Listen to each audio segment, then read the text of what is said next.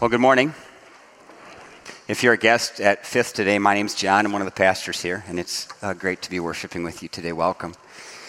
You're catching us in the middle of a, a series titled The Essentials, and it's kind of based on this, um, uh, this, this quote that has circulated around the church that really, in my mind, is quite good. It goes like this In essentials, unity, in non essentials, liberty in all things charity.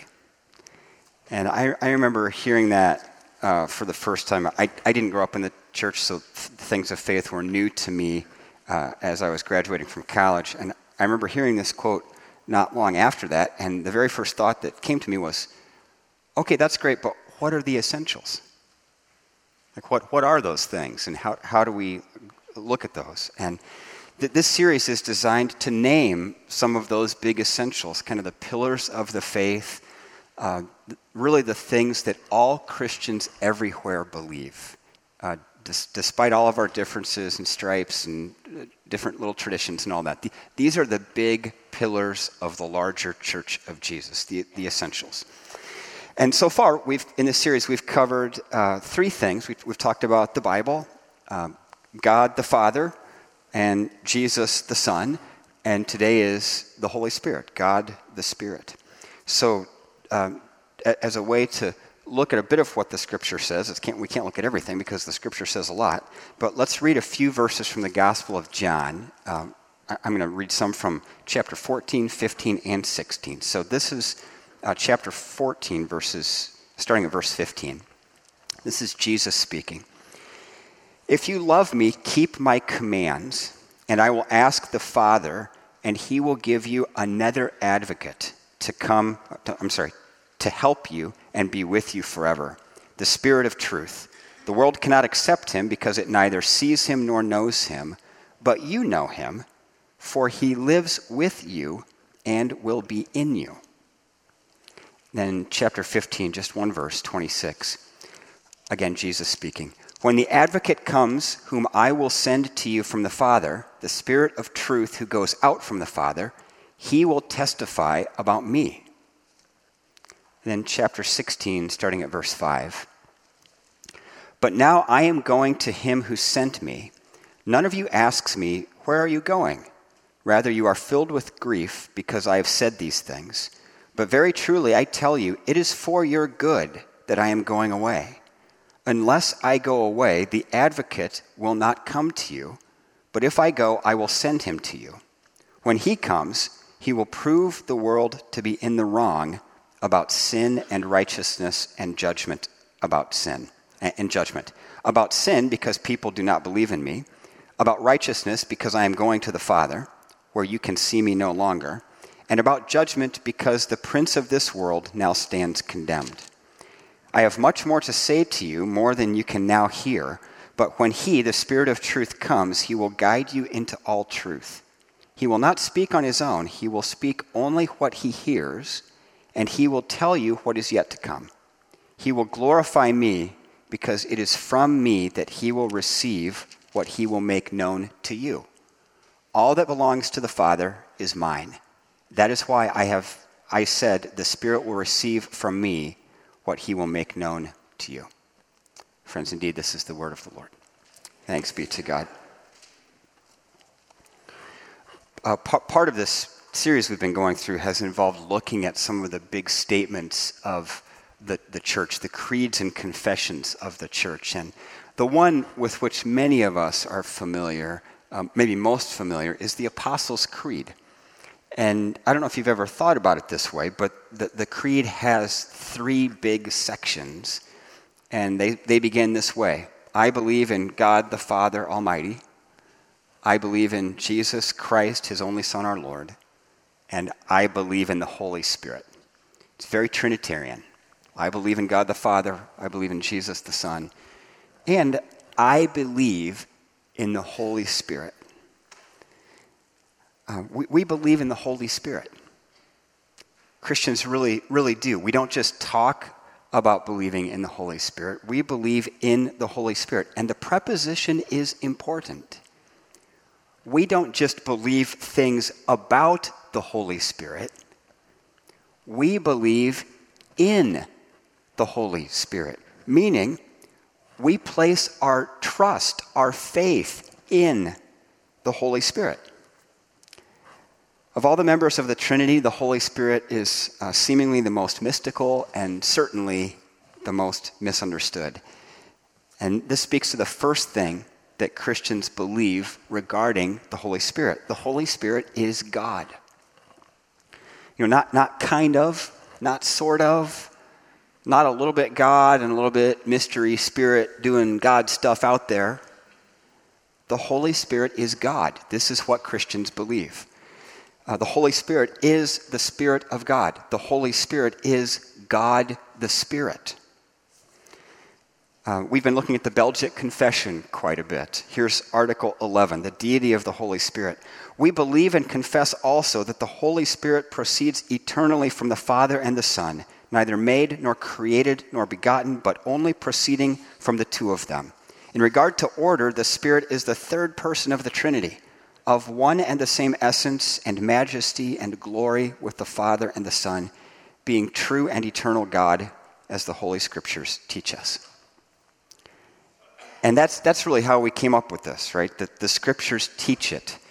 No, no one fabricated this along the way. In, in fact, that's the Christian's under, understanding uh, for, for the basis of the Trinity. We, we covered this in an earlier um, message. Christians are Trinitarian, not Unitarian. And this is essential to the Christian faith. We, we believe that the Father is God, we believe that the Son is God, and we believe that the Holy Spirit is God.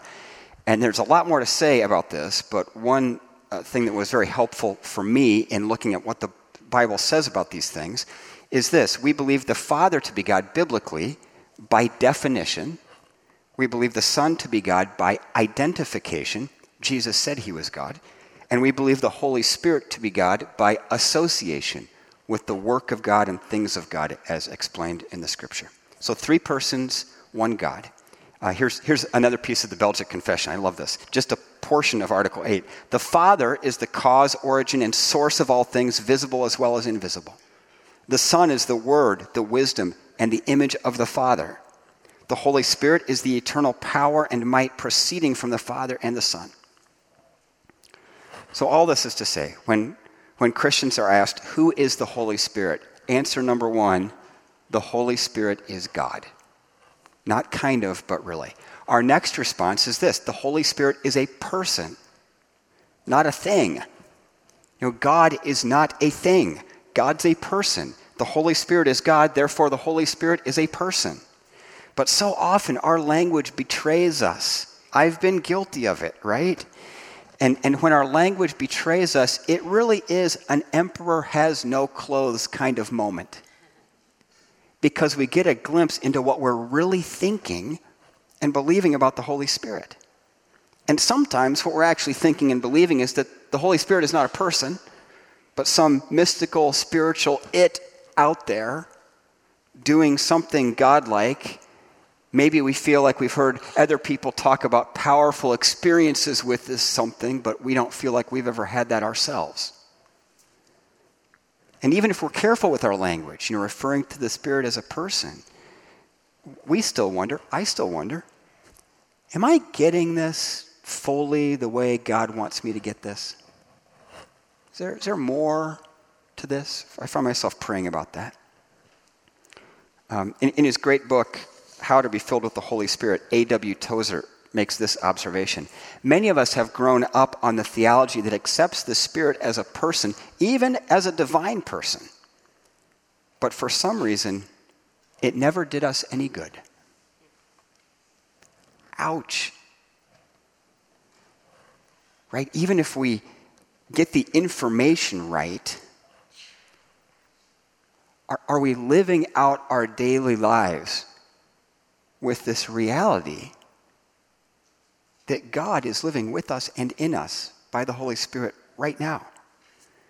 And Francis Chan wrote a book a few years ago titled uh, Forgotten God Reversing Our Tragic Neglect of the Holy Spirit. Wow. John Stott said the same thing, referred to the Holy Spirit as the neglected Godhead. I've heard uh, the Trinity described probably very inadequately, as a three legged stool. Problem is, if you take one of the three legs off, you've got a pretty wobbly stool. Right? We're, we're guilty of this. And wh- when was the last time that you related the goings on of your everyday life to the work of the Holy Spirit in you or as related to the presence of the Holy Spirit with you? If this is a right now, all the time reality, we ought to be doing that all the time, right? This is a very real thing. So, understanding of the person and work of the Holy Spirit, sometimes insufficient in me. Maybe you feel the same. But the stuff the Bible actually says about what the Holy Spirit does, I mean, this, this is nothing less than revolutionary, extraordinary. So let's do that. Let's look at what the Holy Spirit does. But answering the first question who is the Holy Spirit? The Holy Spirit is God the Holy Spirit is a person. Very baseline. All Christians believe this, right? Then what does the Holy Spirit do? The, the 40,000 foot view is this the work of the Spirit is to continue the work of Jesus. The Holy Spirit is the Spirit of Jesus, and the Holy Spirit continues the work of Jesus in our lives and in the world. But the Bible says a lot more about what the Holy Spirit does. We, we read parts of that today from the first passage we read. I, this is Jesus talking, will ask the Father, and he will give you another advocate to help you and be with you forever, the Spirit of truth. The world cannot accept him because it neither sees him nor knows him, but you know him, for he lives with you and will be in you. Just, just look at what the scripture says. Look at what Jesus said. I will ask the Father. The Holy Spirit is given at the request of Jesus. He, God, will give you another advocate. The Holy Spirit is a gift of the Father. He will give you another advocate. Jesus was the first. God's going to give another advocate. In the original language, the word translated another doesn't just mean an other, like somewhat similar the word means an exact duplicate. I will ask the Father, says Jesus, and he will give you an exact duplicate of me. Wow. A replica of Jesus. To do what? To be with you forever, not until the end of your life on earth. Now, Read what it actually says. Not until the time Jesus returns, but to be with you forever. Forever. This is a very, if you've ventured into how you identified the Holy Spirit working in your life, and I get that that might sound out there to some of you if you're on the front end of an exploration of faith, but if as a Christ follower you've identified some of that, that is a very real beachhead of the kingdom in your life. That is an experience that you're having of God's kingdom already come, but not yet fully come. And that experience will continue forever. The Holy Spirit will be with you and in you. This is amazing. Remember who the Holy Spirit is God and a person. So the deal is, Jesus asks the Father, the Father gives the Holy Spirit to be with us and in us forever. This is what the Holy Spirit does. The Holy Spirit lives with you and in you forever. So, so just to be clear, right, those who trust Christ and are united with Him by faith have an exact duplicate of Jesus living with us and in us, with us all the time, wherever we go, no matter the challenge, no matter the level of suffering with which you are presently struggling, no matter how distant God might seem or feel right now, a duplicate of Jesus living with us and in us. Not only to help us in general, but guiding and empowering the possibility of a Jesus like response to every situation we encounter and every person with whom we interact.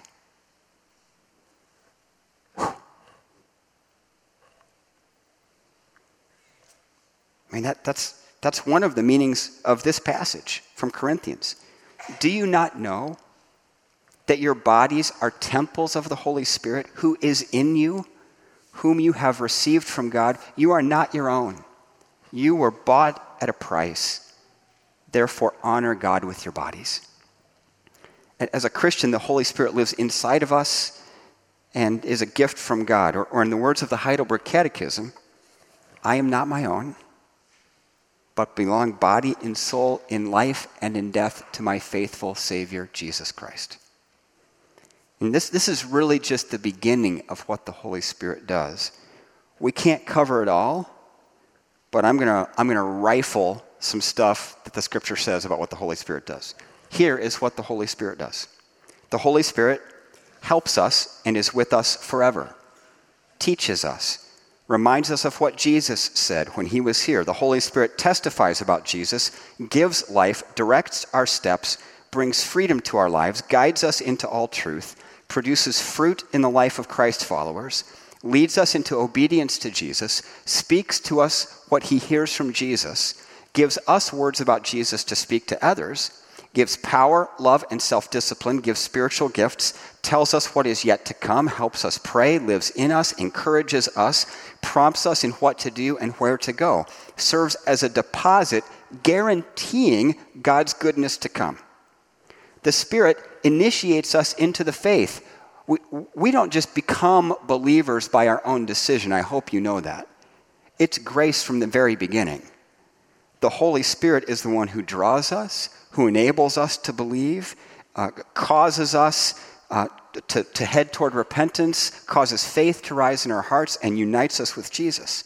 The Spirit assures us through the sacraments. The Spirit helps us grow in Christ likeness, illuminates God, empowers prayer, creates unity in the church. The Spirit brings reconciliation, makes fellowship, enables worship, inspires Scripture, speaks through preaching, launches mission, and the Spirit builds up the body of Christ in love and unity.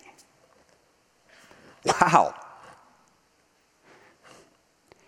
This is just a glimpse of what the Bible says the Holy Spirit does, is doing right now. And, and remember the big picture that the Holy Spirit is God, a person living with us and in us. See, this is why Jesus said this. But very truly, I tell you, it is for your good that I am going away. Unless I go away, the advocate will not come to you, but if I go, I will send him to you. I hope we don't miss this. Jesus actually looked at his followers and said, it will be to your advantage if I leave. What? I mean, how, how could it be better to trade a living, breathing Jesus sitting right in front of us for a Holy Spirit we can't see physically and kind of wonder about and what, what, what is this? Because the Holy Spirit is not only with us, but in us. This is no longer God living simply with you, it's God living in you. All Christians everywhere believe this. And Jesus said that it's better than having Him with you in the flesh. Do you believe that? See, the gift Christians receive when they trust Jesus is the Spirit of Jesus in us, with us, always. And in this way, we are united with Christ. In the Old Testament, the Holy Spirit came on particular people at a particular time for a particular purpose. But through the prophet Joel, God made the promise of a day to come. And afterward, I will pour out my spirit on all people. Your sons and daughters will prophesy, your old men will dream dreams, your young men will see visions. Even on my servants, both men and women, I will pour out my spirit in those days that change has happened, and we are living in those days. Every real Christ follower has been given the Holy Spirit. And the Bible instructs us to be filled with the Spirit, or, or a more literal translation, to go on being filled with the Spirit. That, that's what the verb kind of connotes. It's not just a one time thing. There's a difference between receiving the Holy Spirit when you come to faith initially and, and continuing to be filled with the Holy Spirit. Jesus said this Which of you fathers, if your son asks for a fish, will give him a snake instead? Or if he asks for an egg, will give him a scorpion? If you then, though you are evil, know how to give good gifts to your children, how much more will your Father in heaven give the Holy Spirit to those who ask? I mean, there is no way to interpret that from my perspective than the plain sense meaning of it. Jesus is telling us to just ask for the Holy Spirit, to be filled with the Holy Spirit, that it's the Father's pleasure to do that. God is not begrudgingly doling out you know, small doses of the Spirit here and there. But this is an overflowing well of life to which God invites all of us. Now, several years ago, I, uh, at the challenge of another pastor, took on the task of reading the entire Bible in 90 days. If you think you're pressing hard to get it done in a year, man, the 90 day thing is rather ridiculous. I did not think that I would like it, but I loved it. I didn't think I'd like it because it was, I thought, man, it's reading way too fast. You're not, and you do. You're, you're motoring to do it in 90 days. But the benefit is you can't help but notice the big themes. The big, the big themes. I walked away from that experience with two big things. What God wants of me is to seek the Lord and bless the world. That comes up so often. If you read the whole scripture, seek the Lord and bless the world. There, there are multiple passages in the Bible that invite us to seek the Lord, to pursue God, not just to think about God now, to search for God, and to do that like you're searching for hidden treasure, like it's buried silver or gold or, or precious jewels. You know, seeking the Lord doesn't mean accumulating information about God, as important as, and helpful as that might be. Seeking the Lord means seeking God's presence the presence of a person. And if God the Spirit is already living with you and in you, you don't have to go far to find God's presence. The first step is to stop turning away from Him, which is my problem, number one. Maybe yours too. You know, at, at, in, in our congregation here and our little part of the Christian tradition, we are not uh, what is known as cessationists, meaning we, we're not among those Christians who believe that the more supernatural gifts of the Spirit ceased with the era of the apostles. Nor are we among those who kind of over emotionalize everything and hype it all up. And, and, uh, but, but from my seat, if we have an error, it's that we don't engage with the ministry and work of the Holy Spirit enough. I think. You know, we want to avoid kind of all the human errors that crop up on this. We want to focus on what the Scripture says, what the Bible actually says about the Holy Spirit. The Bible says the Holy Spirit is God, that the Holy Spirit lives with us and in everyone who trusts Jesus. Jesus said it would be to our benefit if he left so that we would receive the Holy Spirit. That's something to noodle on for a while. And he didn't end there. He said that the Spirit would empower us to do even greater things than he did. What? That's another thing to noodle on and pray about. The Bible instructs us to continue seeking to be filled with the Holy Spirit in an ongoing way. I heard the illustration is kind of like windshield wipers on a rainy day. You don't just run it one time and call it good. Like they got to keep going so you can keep seeing. Right? Go on being filled with the Spirit.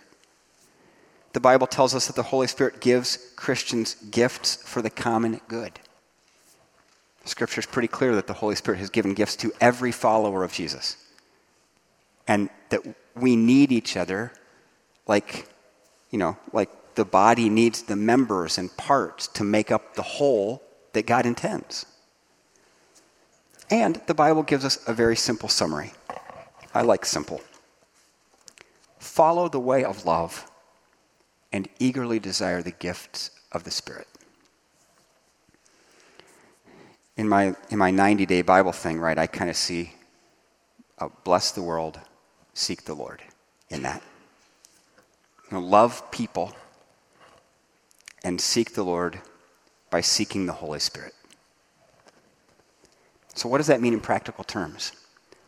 First and foremost, Jesus invited us to ask. How often in prayer do you find yourself asking, Lord, pour out your Holy Spirit upon me? Fill me with your Spirit. Jesus invited us to ask. Uh, I, have kind of made it a practice in my prayer life to start with that. You know, pour out your Spirit upon me, Lord. Help. Help me. I know myself. And if it's just up to me, we're done. Right? Pour out your Spirit upon me. And, and listen. It takes time. You got to hang out there for a while. But God has enabled us to, to hear some of what God is saying. Really. We ask these questions How is God getting my attention? What's God saying to me? And what am I going to do about it? Very simple way to seek God. How's God getting my attention? What's God saying to me? What am I going to do about it? Christians believe in the Holy Spirit. Jesus is alive right now. And the Holy Spirit is continuing his work with us and in us right now. And we are invited to seek the Holy Spirit in life now and every day ahead. In the name of the Father, and the Son, and the Holy Spirit. Amen. Let's pray together, shall we?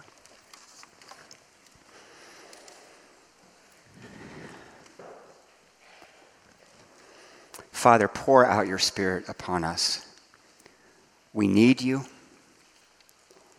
We need um, to be aware of the way that you live with us and in us.